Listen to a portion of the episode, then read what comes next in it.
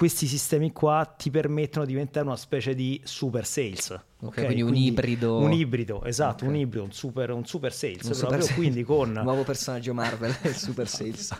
quindi Ciao a tutti ragazzi, benvenuti in un nuovo episodio di Cheers. Come vedete abbiamo un setup nuovo fantastico e oggi parleremo di private banking, quindi non perdetevi tutto l'episodio, ricordatevi di attivare la campanella, iscrivervi e lasciare un like che fa sempre comodo. E ora sigla. Ciao a tutti ragazzi, benvenuti in un nuovo episodio di Cheers. Recentemente hanno raggiunto lo status di unicorno. Vivere un altro anno. Quali temi affrontare? Cheers. E oggi, raga, siamo gasatissimi perché finalmente dopo 16 episodi di Cheers, un podcast di Starting Finance, finalmente parliamo di finanza. E lo facciamo, raga, perché obiettivamente l'ultimo anno è stato veramente un macello. Tra tassi di interesse schizzati alle stelle, una crisi bancaria sostanzialmente sventata negli Stati Uniti, la rivoluzione dell'AI generativa che comunque ha influito fortemente anche nel settore finanziario, quindi oggi ci vogliamo prendere un'oretta per capire bene che cosa sta effettivamente succedendo in Italia e siamo molto molto contenti perché lo facciamo nella prima collaborazione di Cheers con Banca Generali e Societe Generale con Melania D'Angelo e Alessandro D'Amico. Ragazzi, benvenuti a Cheers. Grazie mille. Benvenuti. Grazie. Intanto, per dare un, un intro alla- alle persone che ci ascoltano, qual è il vostro ruolo effettivamente all'interno appunto di Banche Generali e Societe Generale?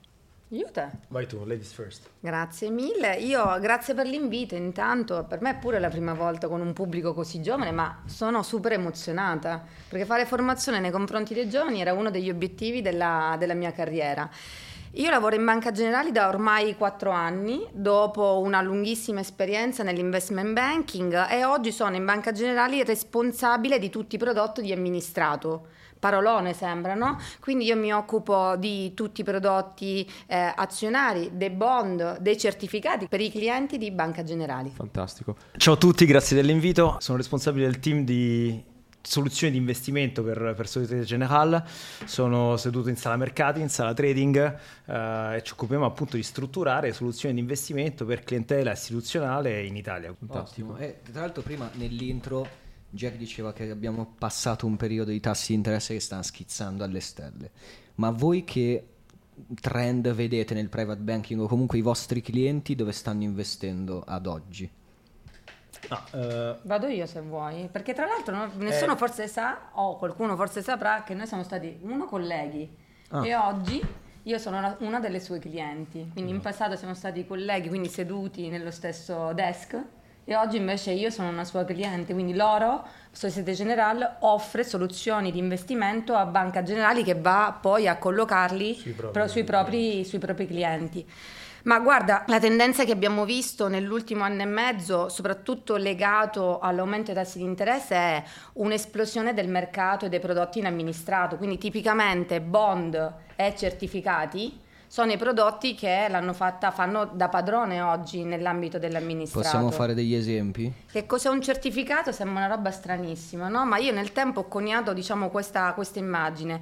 I certificati sono un po' come i pezzettini dei Lego, no? Ok. Io ho due figli piccoli, quindi ho una casa inondata di Lego, no? I Lego, a secondo di come li combini, danno luogo ai giochi più diversi, l'auto, la stazione dei pompieri, la casetta, l'aeroplano. Bene, i certificati sono combinazioni di opzioni semplici, le opzioni plain vanilla, le call e le put, quindi combinandole in maniera differente si danno luogo ai certificati. Quindi uno perché compra un certificato? Perché non vuole comprarsi un'azione, perché l'azione ti espone a rialzo come a ribasso e comprando un certificato con un determinato payoff, per esempio, non subisci ribasso mai un pezzo del rialzo, oppure in alternativa hai la possibilità di estrarre rendimento, quindi premi, cedole, a fronte di un ribasso entro una certa soglia. Quindi non vuoi tutta la scatola di pezzettini rossi, ma Ass- ne vuoi un po' sparsi. Il bello dei certificati, sai, è la flessibilità. E ogni anno è un anno diverso, con l'aumento dei tassi di interesse, per esempio, che a cosa abbiamo assistito? L'aumento degli- dei tassi di interesse ha comportato una ricerca maggiore di protezione. Quindi tu dici, A fronte dell'aumento dei tassi di interesse è possibile maggiormente sottoscrivere certificati a capitale, prote- capitale, protetto interamente o parzialmente, quindi hai la possibilità di non rischiare il capitale e comunque avere la possibilità di, espor- di esporsi ai mercati finanziari oppure di avere del- delle, delle cedole periodiche. Ah, ok. E oltre ai tassi di interesse, prima parlavamo eh, per esempio di alcuni fallimenti bancari importanti che ci sono stati nell'ultimo anno. Mi interessava molto capire, sono molto curioso, qual è stato effettivamente, se c'è stato, un impatto nei vostri investitori eh, a seguito di vicende come appunto il fallimento di eh, SVB piuttosto che di Credit Suisse, che tutti ci ricordiamo e su cui, by the way, noi di Starting Finance abbiamo fatto dei video fighissimi Bellissimi. su YouTube, quindi andateveli a vedere se magari vi siete persi qualche step della vicenda, riguardateveli. Il mio preferito è quello stupendi. della Silicon Valley Bank. È molto figo, effettivamente. Ciao Edo. Ma allora, lato, lato appunto emittente, quindi banca di investimento che emette questo tipo di, di strumento di cui sta parlando Melania, ma chiaramente abbiamo visto un, un atteggiamento che si è modificato no? rispetto, rispetto al passato. È- non si sentiva parlare di fallimenti da un po' di tempo, no? soprattutto di banche, di, di grandi banche, forse da, da Lehman, ti direi. Eh, beh, diciamo che la vicenda Credit Suisse e SVB chiaramente ha fatto emergere un comportamento un po' più cauto da parte delle private bank, appunto eh, parliamo oggi di private banking, nella selezione appunto degli emittenti di questo tipo di strumento. Considerate che un certificato, come diceva Melania, è una combinazione di opzioni appunto semplici, questi mattoncini semplici che si vanno a comporre, alla base c'è dietro però un titolo che è emesso da una banca. ok? Quindi chi compra un certificato di fatto sta comprando anche, anche il rischio Di di, un emittente. Del- della no? banca Perché di fatto io, tu compri 1000 euro di un certificato, stai comprando 1000 euro, se compri appunto 1000 euro di un certificato Société Générale, come spe- spero, eh, comprerai appunto, tu mi Ho già darai... messo l'ordine sotto il tavolo in questo momento. Quindi appunto i 1000 euro che, che- che tu mi dai, io a chi li do al tesoriere della, della banca e quindi che ha emesso questo certificato. Quindi stai comprando, oltre appunto all'indice, alla partecipazione, al mercato azionario di cui parlavamo, mi stai prestando, come se tu mi stessi prestando 1000 euro, un po' come quando ti compri eh, un BTP italiano, no? Per cui stai prestando 1000 euro al, al tesoro italiano. Ecco, Per chi esattamente non lo sapesse, cosa. un BTP, che cos'è? È un, è un- è un titolo di Stato italiano, quindi emesso dal, dal governo italiano. Quindi eh, sei, chi compra un BTP è esposto ad un eventuale fallimento no, del- Dello dello, Stato. Stato, italiano. no? Quindi dopo la vicenda Credit Suisse vediamo che una maggiore attenzione da parte dei nostri partner, quindi delle, delle reti distributive, quindi delle, delle- delle maggiori banche italiane, retail e private, ha proprio la solidità dell'emittente e quindi un'attenzione maggiore questo al aspetto. merito creditizio, alla storia dell'emittente, eh, qu- da quanti anni è presente sul mercato italiano e Molto più approfondito quindi. Sì, assolutamente. Ma quindi in quanto a tesoriere mi sorge spontaneo chiederti, ma questi 1000 euro, cioè che cosa ci faccio? Ci faccio. Ma allora, con questi 1000 euro, praticamente il tesoriere della banca che cosa fa? Una parte di questi soldi qui servono al trader per comprare le opzioni di cui parlava prima Melania, no? Ok. la call, la put, per appunto dare partecipazione al mercato azionario a questo appunto certificato di cui, di cui abbiamo parlato. Dei mattoncini. di di questi mattoncini, esatto. E poi appunto una parte di questi 1000 euro, chiaramente chi compra un certificato, come dicevamo, sta comprando no, una, un'emissione no, di, una, di una banca, ok? Eh, e quindi un titolo di debito, se vuoi, di una banca, per cui ti esponi al fallimento o meno di questa banca qua, per cui chiaramente il tesoriere che cosa fa con questi 1000 euro? Una parte vanno a finanziare aziende, ok? Eh, o altre attività appunto che la banca ha e per prestare soldi alle aziende, no? l'attività tipica bancaria. Chiaramente ora con l'attenzione che c'è enorme a tutta la tematica ISG e vediamo che nei giovani, eh, anche leggevamo un altro sondaggio di, di Banca d'Italia per cui un italiano su dieci eh, tenga conto dell'ISG, è sensibile agli ISG nei propri investimenti, ma si stima che nel giro di due anni questa percentuale qua dovrebbe raggiungere il 50%. Ecco. Per cui eh, una parte di queste, di queste attività che facciamo, andando a finanziare magari attività appunto a impatto ambientale oppure a impatto sociale, chiaramente eh, hanno un impatto ISG che è più alto rispetto ad altri tipi di attività, diciamo, più tradizionali. ecco. Ok. E invece per quanto riguarda i giovani, per tornare a quello, c'è un altro problema che noi affrontiamo quotidianamente in Starting Finance che è proprio la, eh, l'alfabetizzazione. Cioè, vediamo che in Italia, soprattutto tra i giovani, è bassissima. Secondo voi da che cosa è dovuto questo fenomeno? Perché i giovani ne sanno così poco? Eh, eh, purtroppo questo è un problema eh, ormai condiviso, no? siamo il fanalino di coda dell'Ox per quanto riguarda l'educazione finanziaria e, e, se poi andiamo a guardare un po' più in profondità, i giovani sono ancora meno formati di un pubblico uh, di investitori adulti, no? questa è una cosa impressionante.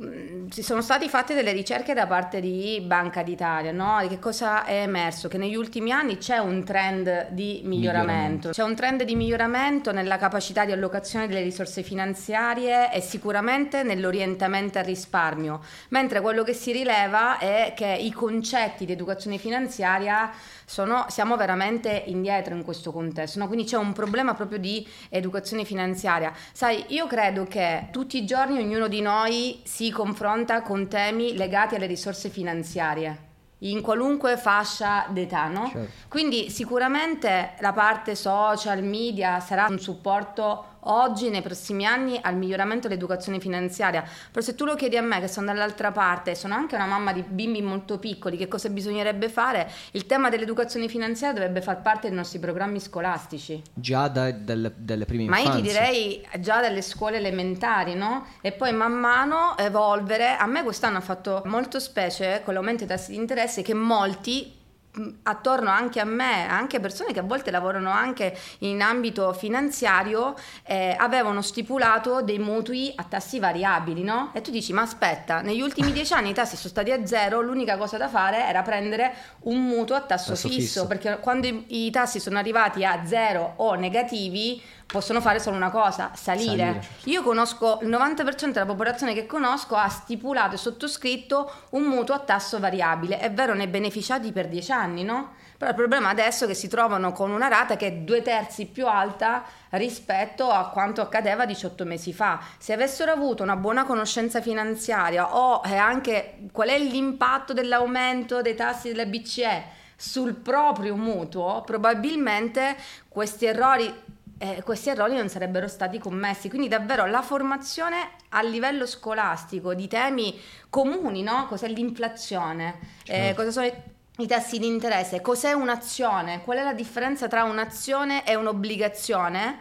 Devono essere di uso comune e devono essere introdotti nei programmi scolastici. Sì, e non solo per chi fa economia o no, assolutamente studia... no, con l'economia migliori le competenze tecniche, quello che facciamo poi noi che le mettiamo a supporto dei nostri clienti, ma i clienti dovrebbero dalla, dalla, sin dalla giovane età avere la possibilità di approfondire temi comuni davvero. Certo. Che poi gli aiutano nelle scelte di vita quotidiana di vita proprio, alla fine. Esatto. esatto. Dalla spesa a poi l'affitto, il mutuo, eccetera.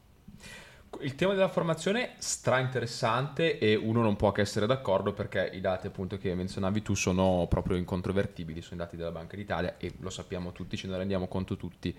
Però eh, secondo me almeno c'è un minimo di miglioramento, no? specialmente tra i giovani, per un tema che tu prima un po' hai menzionato, cioè quello dei social. No? Perché comunque il tema dell'economia, della finanza, della finanza personale viene discusso sempre più spesso su Instagram e su, su comunque sui social. Su TikTok ormai anche. Ovviamente Starting Finance è un esempio lampante, però di una tendenza molto più generale. Voi di questo cosa ne pensate? Cioè, secondo voi è un tema potenzialmente anche positivo il ruolo di apprendimento proprio che avviene sui social oppure no?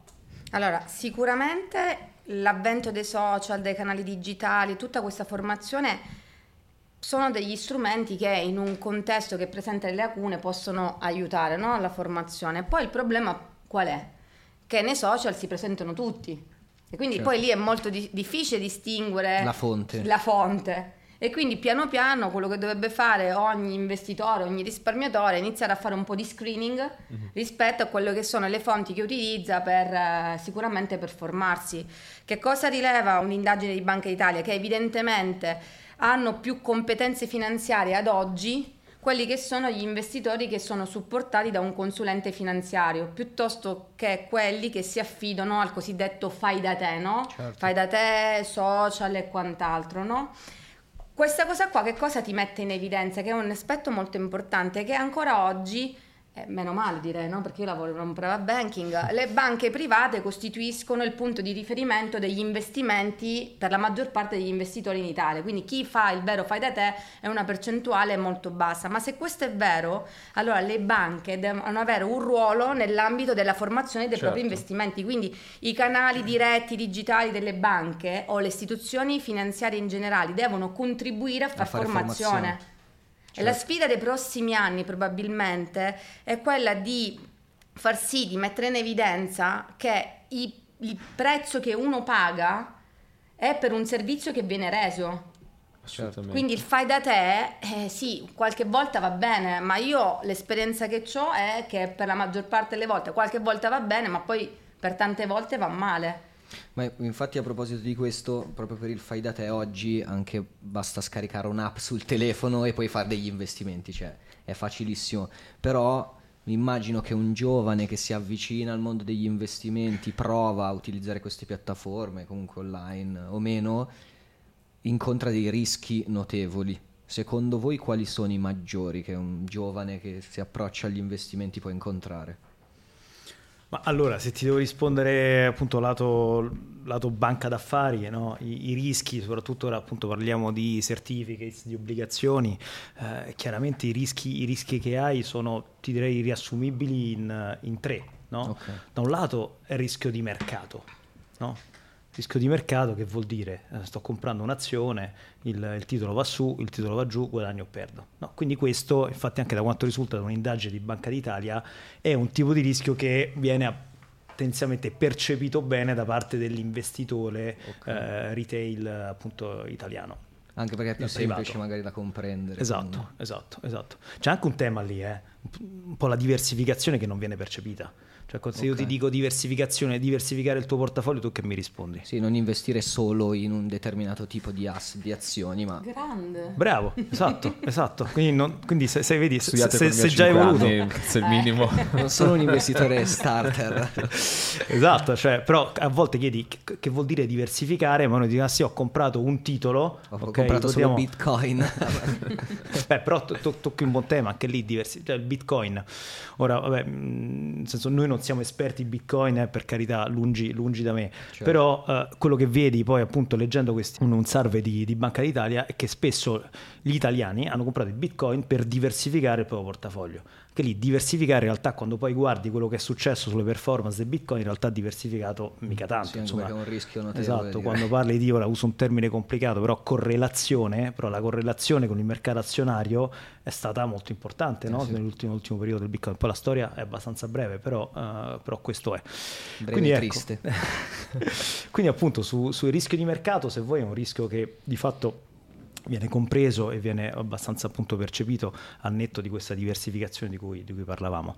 Poi c'è il rischio di credito, il rischio dell'emittente. No? Facevamo prima l'esempio cosa è successo con Credit Suisse, cosa è successo con SVB, eh, anche lì quando vai a, vai a, sottoscrivere certi tipi di strumenti ti esponi al rischio, rischio di credito, di insolvenza, di fallimento, chiamala come vuoi, di un certo tipo di emittente che può essere lo Stato italiano, può essere un, una, un'azienda corporate oppure una, un titolo emesso da una banca come può essere Societe Generale.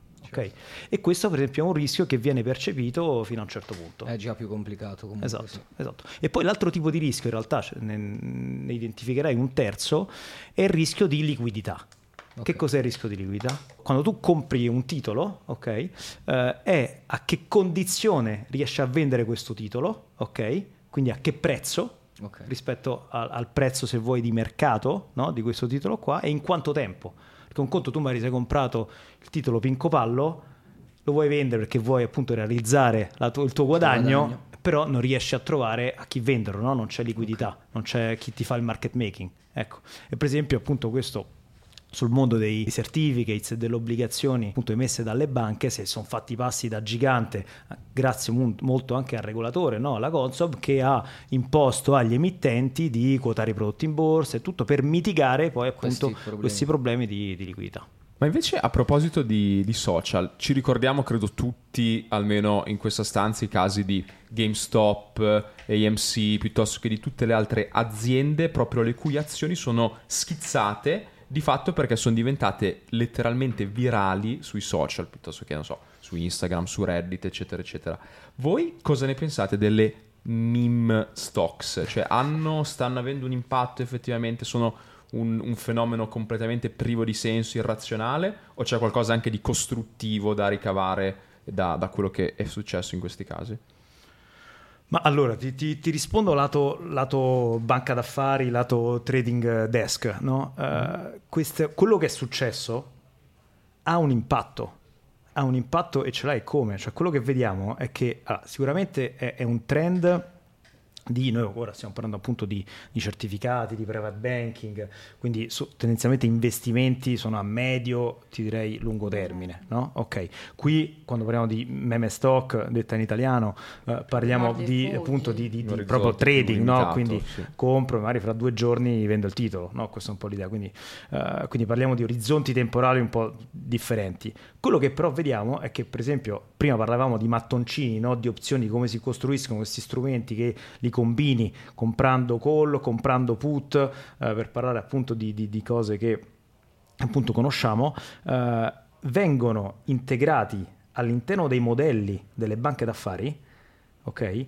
La possibilità che un determinato titolo, ok, sia appunto un meme stock. Ok, quindi se eh, quindi il trader percepisce questa cosa qua e nel pricing che fa, ora appunto entro un po' nel tecnico, però nel pricing che fa di una determinata opzione, considera il fatto che il, il, titolo possa avere questo trend che viene, che deriva da, proprio da questo fenomeno. Quindi un, un fenomeno, se vuole, uh, retail no? relativamente recente ha un impatto e come uh, su questa cosa qua. Fra l'altro vediamo che anche nella borsa americana ormai il 20-25% dei volumi scambiati in borsa sui titoli ormai viene da fai da te, uh, in particolare da giovani ok? Rispetto a un 10-15% che era pre-pandemia, quindi questa cosa qua è cambiata tantissimo, quindi da un lato hai, hai, un aumento della liquidità che è sicuramente importante. E quindi questo tema rende ancora più importante tutto eh, il discorso sui rischi e sull'educazione finanziaria che abbiamo fatto prima. Esatto, esatto cioè lo, lo, lo, percepisci proprio con mano sul mercato americano, vedi quello che è successo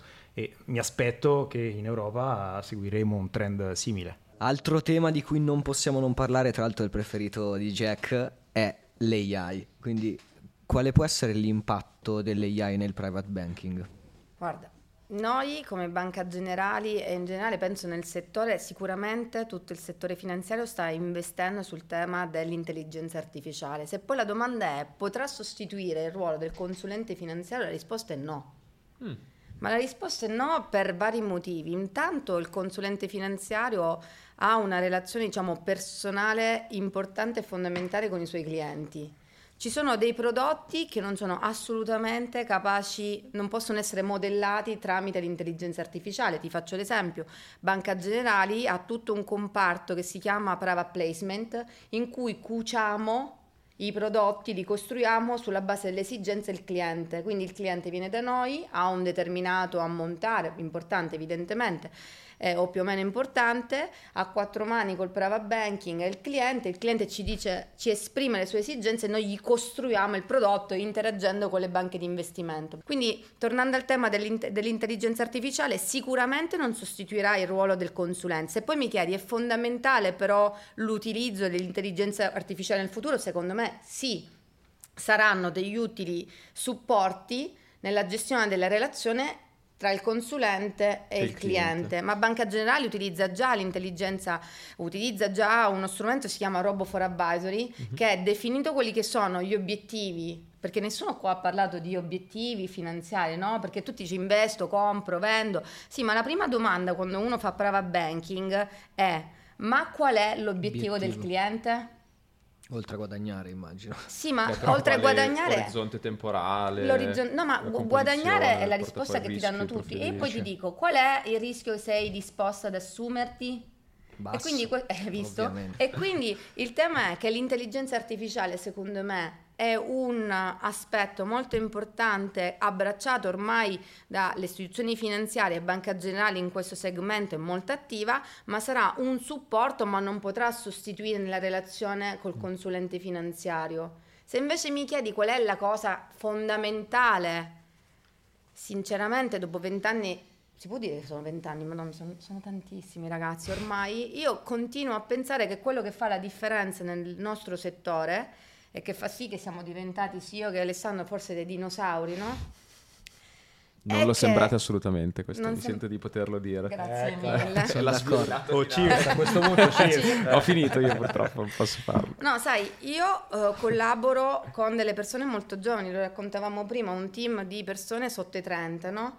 E allora la cosa che provo a trasmettere tutti i giorni a delle persone che hanno delle competenze ipertecniche, dico ragazzi mettetevi al posto dei clienti, quando pensiamo a un prodotto, a una soluzione di investimento, mettetevi al posto del cliente e cerchiamo di capire qual è il vantaggio per un cliente, qual è lo svantaggio per un per un cliente e poi proviamo a costruire delle soluzioni che siano comprensibili per i clienti.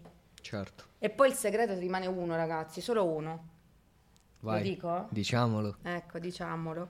Bisogna trovare dei consulenti finanziari che trattano i vostri risparmi come se fossero quelli de- della propria famiglia o dei propri amici, cioè devi avere un gran rispetto dei, pro- dei risparmi altrui Invest- che unito a competenze tecniche fanno la differenza nel nostro mestiere. Forse ti dico una cosa banale, ma è l'unica cosa che ci salva. No, cioè, investi i soldi degli altri come se fossero i tuoi.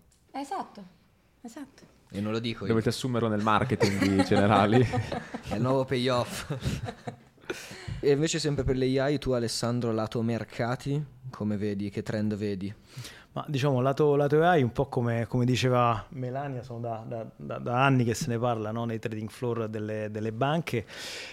Ma sicuramente vabbè, la tecnologia ha un ruolo enorme, no? un ruolo enorme. eh, se mi metto nel- nei panni di un sales, no? eh, appunto del, del- del- del- quello che faccio tutti i giorni, eh, il sales di un trading floor, beh, di fatto secondo me quello che ci, ti, ti permettono questi sistemi, non credo che ci sia una sostituzione appunto del Completa. nostro mestiere, un po' come nel, nel mondo appunto de- della consulenza finanziaria, quanto questi sistemi qua ti permettono di diventare una specie di super sales. Ok, quindi un ibrido. Un ibrido, esatto, Ok. un ibrido, un super, un super sales. Un super proprio, sales. quindi con... Nuovo personaggio Marvel, il super sales.